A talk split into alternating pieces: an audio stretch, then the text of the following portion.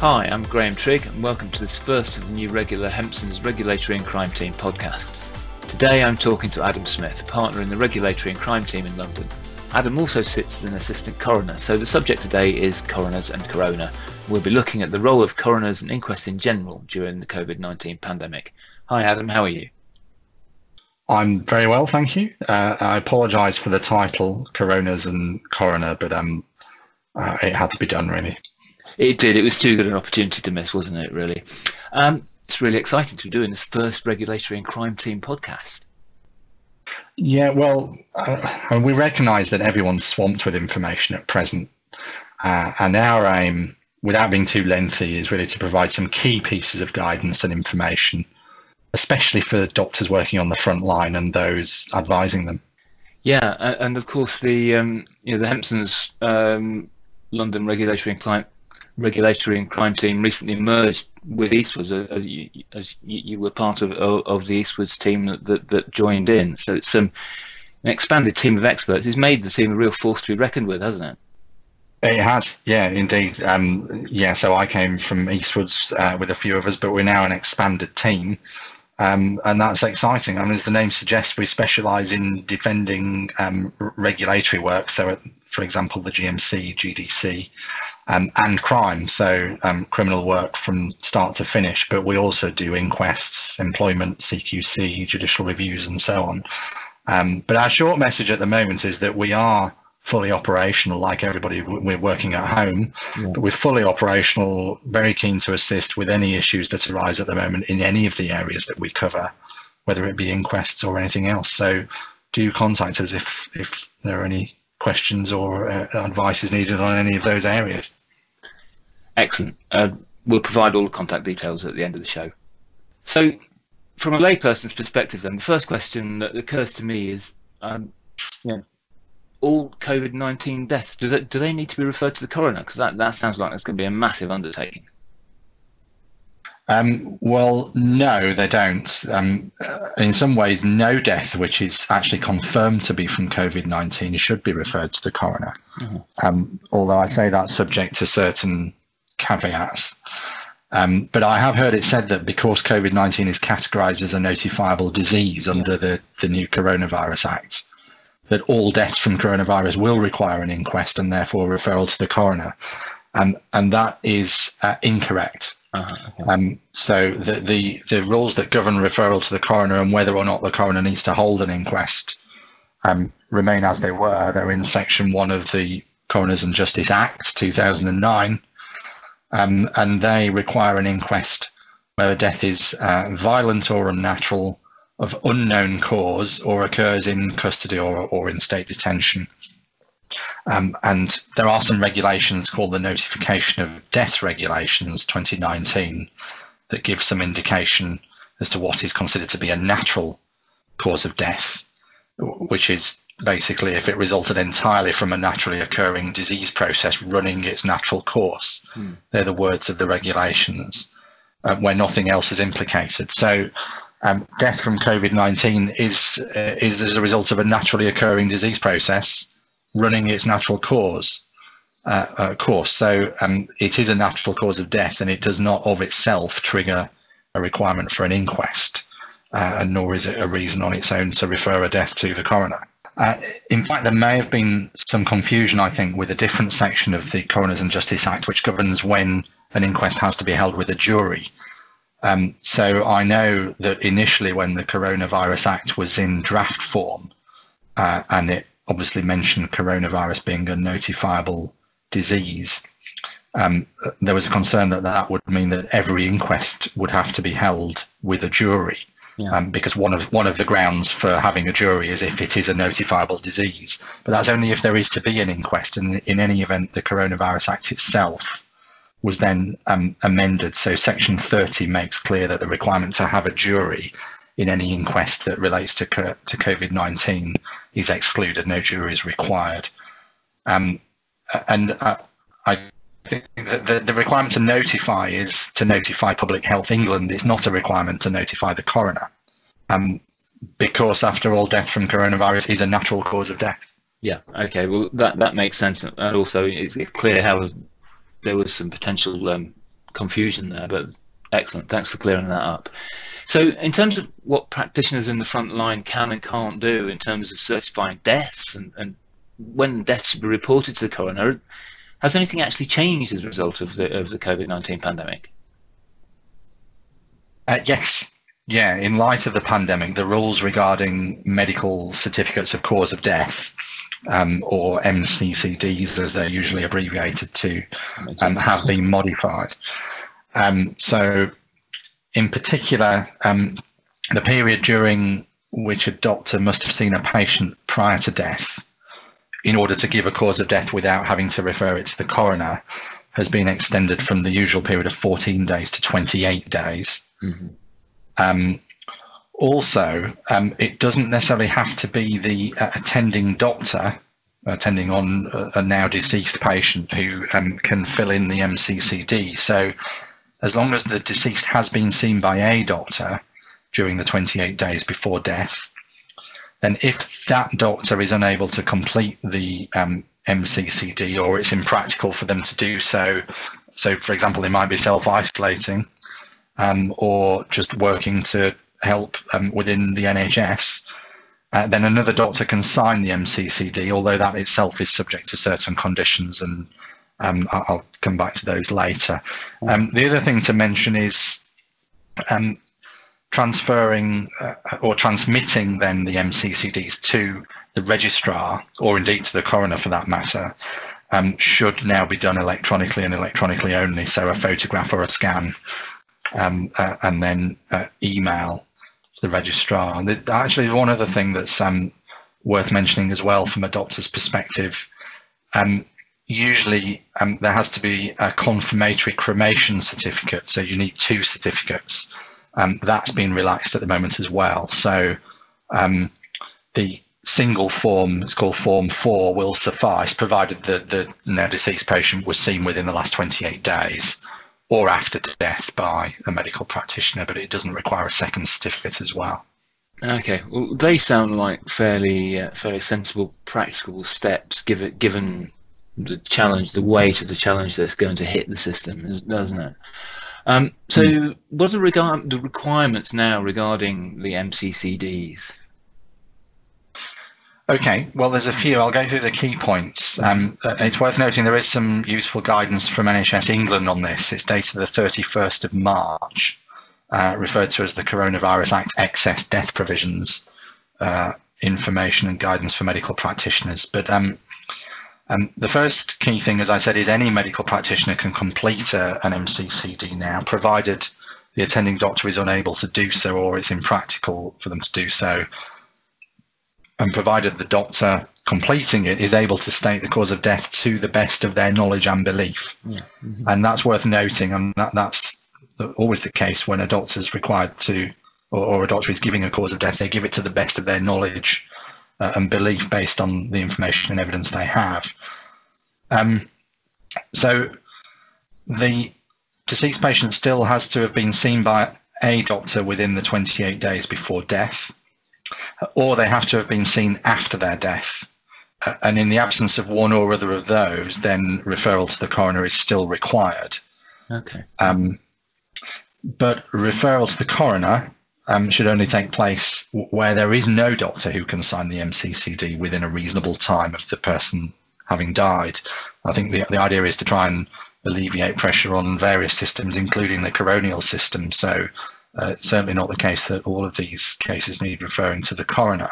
Yeah, sure. Um, but if they do, then there's likely to be some dialogue in the usual way between the coroner's office and the doctor, um, who's um, whoever the relevant doctor is, but the one who's who feels unable to give a, a cause of death. Um, and that dialogue might lead to um, it might lead to a cause of death being accepted by the coroner. Um, so doctors need to be ready to explain where their knowledge and belief comes from that COVID 19 is a cause of death. But it's worth noting that that can come, that knowledge and belief can come from various sources, really. So, for example, it might be um, by reference to prior history for the patient. It may be that the doctors receive some communications from the patient's family. Uh, medical records are always a source of information. Um, uh, the doctor may have some information about the deceased patient's recent exposure to COVID 19 or that they were self isolating or, or, had shown uh, specific symptoms. Yeah, I see. Um, and um, the doctor may also need to explain to the coroner whether there's a reason to suspect that anything else was involved in the death, and, and ultimately whether the cause of death is felt to be a natural one, albeit it may not have been possible to get confirmation of of a test, a positive test for COVID 19. So ultimately, as I say, 28 days uh, is the extended period. And if no doctor uh, has seen the patient within 28 days or after death, and there's no one available to do a, a certificate to that effect, then there'll be a discussion with the coroner. But with the coroner's agreement, COVID 19 may still then form part of the, the medical certificate that of cause of death. Um, it's ultimately down to the coroner in those circumstances. Okay, so so the question that, that occurs to me there is, especially given the way that we're recording this podcast, for example, is we're not in the same room. Uh, we're doing this over over Skype. Um, in this day and age, in the way that suddenly home working and virtual meetings have taken off, what constitutes seeing a patient in these days, in, in these circumstances? Will, it, will, will just a telephone consultation do, or, or does there need to be something a bit more substantial than that? Okay. Um, well, there are some, there is guidance and rules about this as well. So, um, telephone consultation won't do. Um, but in terms of whether a doctor's seen a, a, patient who has sadly now died within the previous 28 days, um, although telephone won't do, seeing a patient by video link, including Skype, for example, does suffice. That will suffice. Um, if, however, the doctor um, giving a cause of death on the medical certificate of cause of death um, is doing it on the basis that they've seen the patient after the patient died. That has to be an in-person seeing the patient rather than yeah. having seen a, a, some video footage of them after they've died. That that won't suffice. So telephone's not good enough. Video link uh, is um, uh, if it was in the 28 days well uh, prior to their death, but not after they've died.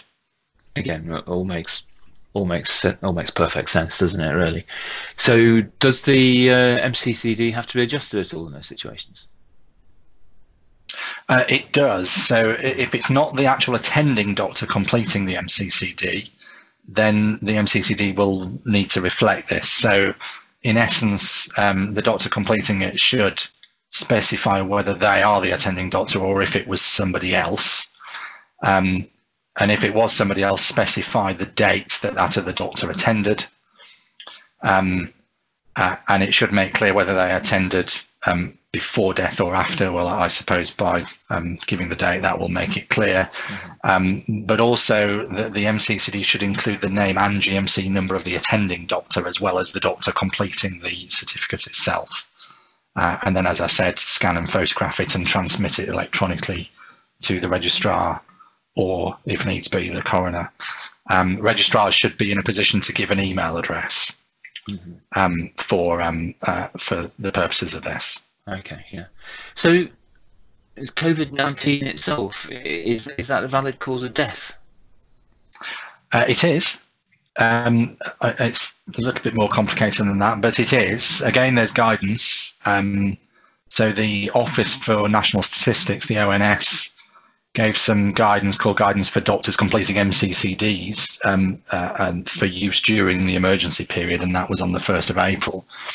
So yes, COVID-19 is, is acceptable as a direct or underlying cause of death. Um, but there are some uh, issues. So probable COVID-19, for example, if that was stated on the certificate, or possible COVID-19, on its own, that's not enough. It would need to be accompanied by an acceptable cause of death in part one of the, the MCCD.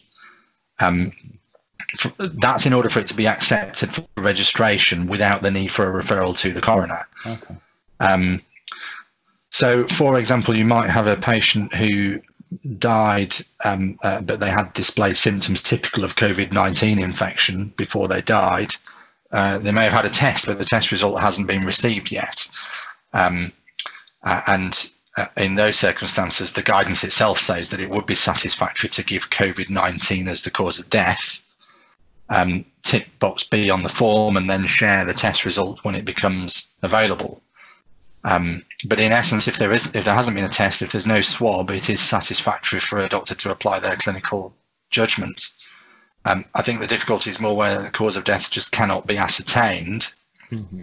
Um, and as I said, you have to remember that um, the cause of death is given to the best of the knowledge and belief of the doctor giving it. But where it can't be ascertained on that basis, and the death cannot therefore be certified, so uh, the doctor then has to refer that death directly to the coroner um, with all the supporting information they can. So that's the kind of factors I mentioned earlier, the kind of information about whether someone was displaying symptoms, may have been self-isolating, any information from medical records, etc.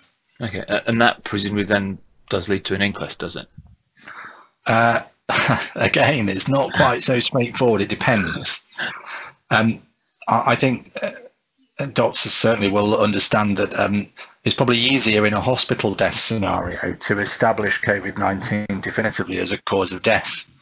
Relatively straightforward because there will more than likely have been a, an actual diagnosis and treatment during that person's life.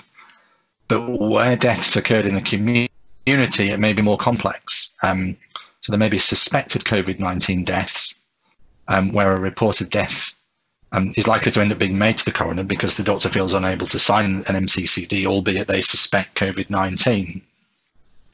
Um, and where that happens, as I said, the coroner is likely firstly to have a dialogue with the, the relevant doctor. And it may be on the strength of that that the uh, coroner feels that they have sufficient information that an inquest isn't required Mm-hmm. Um, and an investigation doesn't need to be opened, and, and, they'll direct the registrar accordingly, and the death can be registered. Yeah. But if not, if not, it becomes a little bit more complicated. So, in the ordinary course, in those circumstances, the coroner would be required to open an investigation, and they would request a post mortem, and the post mortem will ultimately, in the vast majority of cases, give them a cause of death, and they will then know whether it's natural, doesn't require an inquest, uh, or not.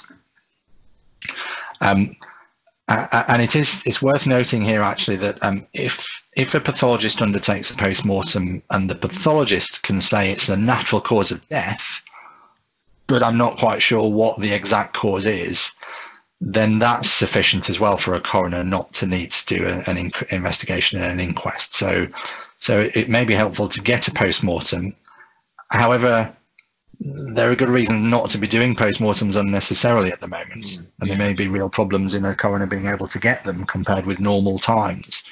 Um, so whether that is infection risk, lack of capacity in the system, and it should be noted that there's there's been a long-standing problem with a lack of capacity and, and lack of suitable pathologists anyway. So I think overall there's likely to be more inquests in these circumstances. Mm. Um, uh, certainly, the, the, chief coroner has given guidance that in this scenario, the coroner should be opening an investigation and proceed to an inquest if at all possible. I think the reality is, as with so much of coronial practice, there's likely to be quite a variation between different coroners and different coroner areas. Um, all coroners are going to be wanting to be as pragmatic as they can yeah. um, to try and have deaths registered in, and insofar as possible um, relieve the pressure on the system, whether that be the coronial system, the medical system, pathologists and postmortems, or, or any of those. Um, and I think there will be some variation. So, for example, I know that some coroners are likely to determine that provided there's sufficient information that the death was natural and not suspicious, then they don't need to conduct any further investigation. Yeah um, and they might accept a cause of death, for example, as 1A unascertained but but natural, 1B possible or probable COVID 19. But I think the coroners will require a bit more than that. So, uh, on the basis that, and this is this podcast is hopefully of use to medical practitioners in particular, then I think the key thing is for them to, if they feel unable to give a cause of death, um, and that, as I said, that cause of COVID 19 is a valid cause of death. But if they feel unable and there needs to be further discussion with the coroner's office, then think the key thing is to provide as much information as possible so that the coroner is then in the best possible position to decide whether an investigation and inquest is genuinely needed.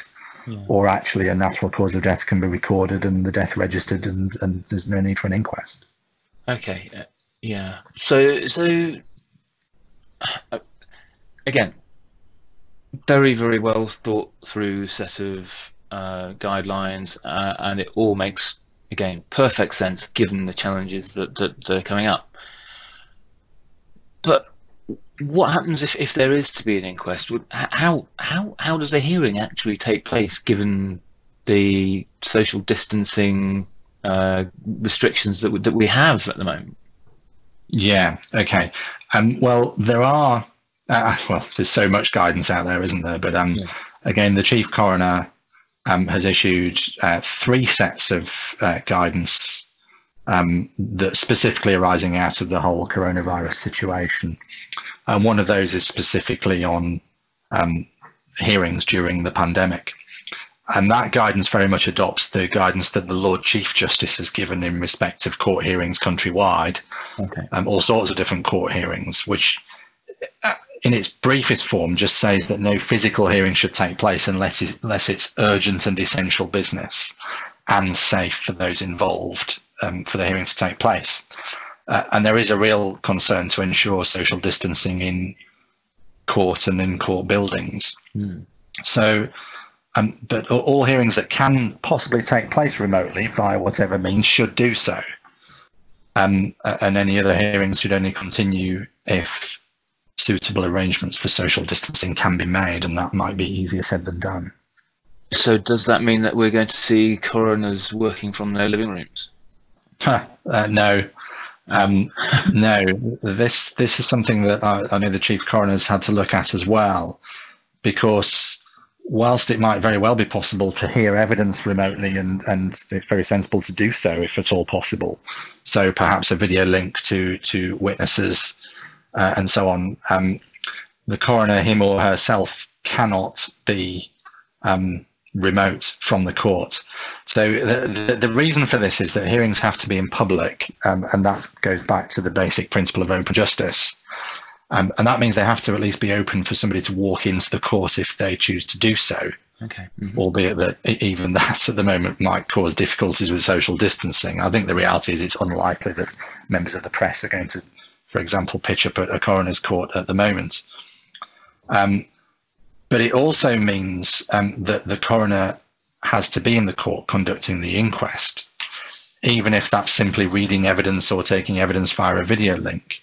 Uh, and um, I understand that legal advice has been taken, and the legal position is that, um, put at its simplest, a courtroom is not actually a coroner's court without the coroner being there. So it's the presence of the coroner that makes it a coroner's court.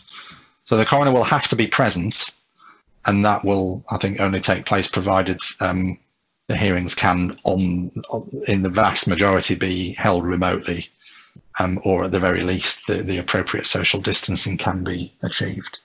Sure, well, that's really quite an interesting setup then. So, so inquest hearings are are, are going ahead. Um, in practice, the restrictions have have um, really curtailed a, a, significant number, the vast majority of inquests. So certainly all inquests involving a jury had, have had to be adjourned to a later date. I'm not aware of any in any areas continuing. Juries are always in close proximity. They retire to a jury room constantly throughout the day.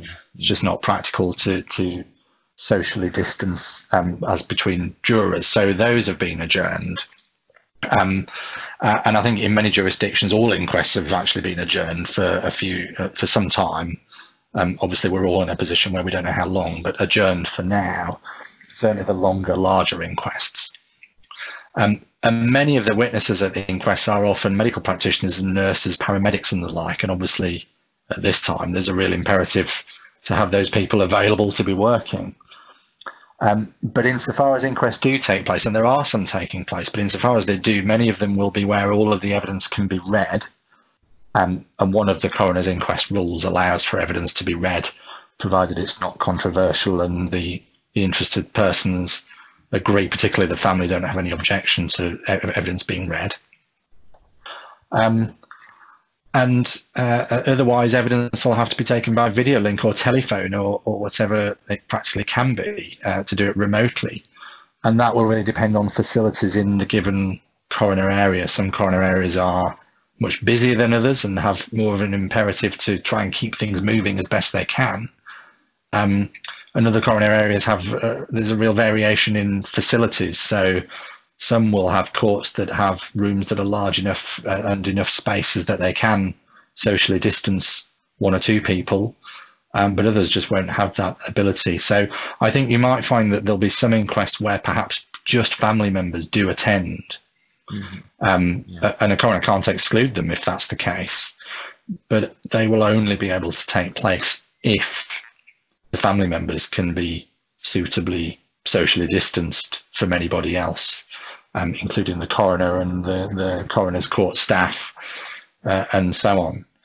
Mm. Um, and as I said, coroner's court buildings vary enormously. So yeah. um, there'll be some places where that's possible and some where it's not. But um, obviously, there's a, a, a inquests are backing up, and there, there is a, a need to try and keep them moving as far as possible because ultimately it's not in anybody's interest for deaths to go unregistered, not least family members. No, um, so there is that interest in holding inquests where they're needed as best as we possibly can. Like everybody, everybody's got to make the best of the situation and do what they possibly can in the current difficult circumstances. But safety of all those involved is is still paramount.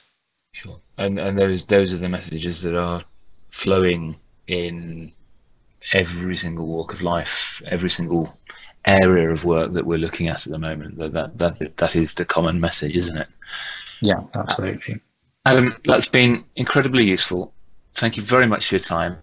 Uh, we're going to end uh, the podcast there. Uh, I hope that's been very, very useful for everybody listening. Um, I should say that Adam and everybody on the uh, regulatory and crime team at Hempson's very, very happy to assist with any inquest or coroner related matter. So if you have any questions or need any advice at all around any of the topics that, that we've raised today, please do get in touch. Uh, Adam's telephone number is 020-7484-7629. His email address is a.smith at hempsons.co.uk. So please do either email or call Adam. Adam, thank you very much. Thank you. And we'll be back very soon with more podcasts from the Hempsons Regulatory and Crime team. See you soon. Goodbye.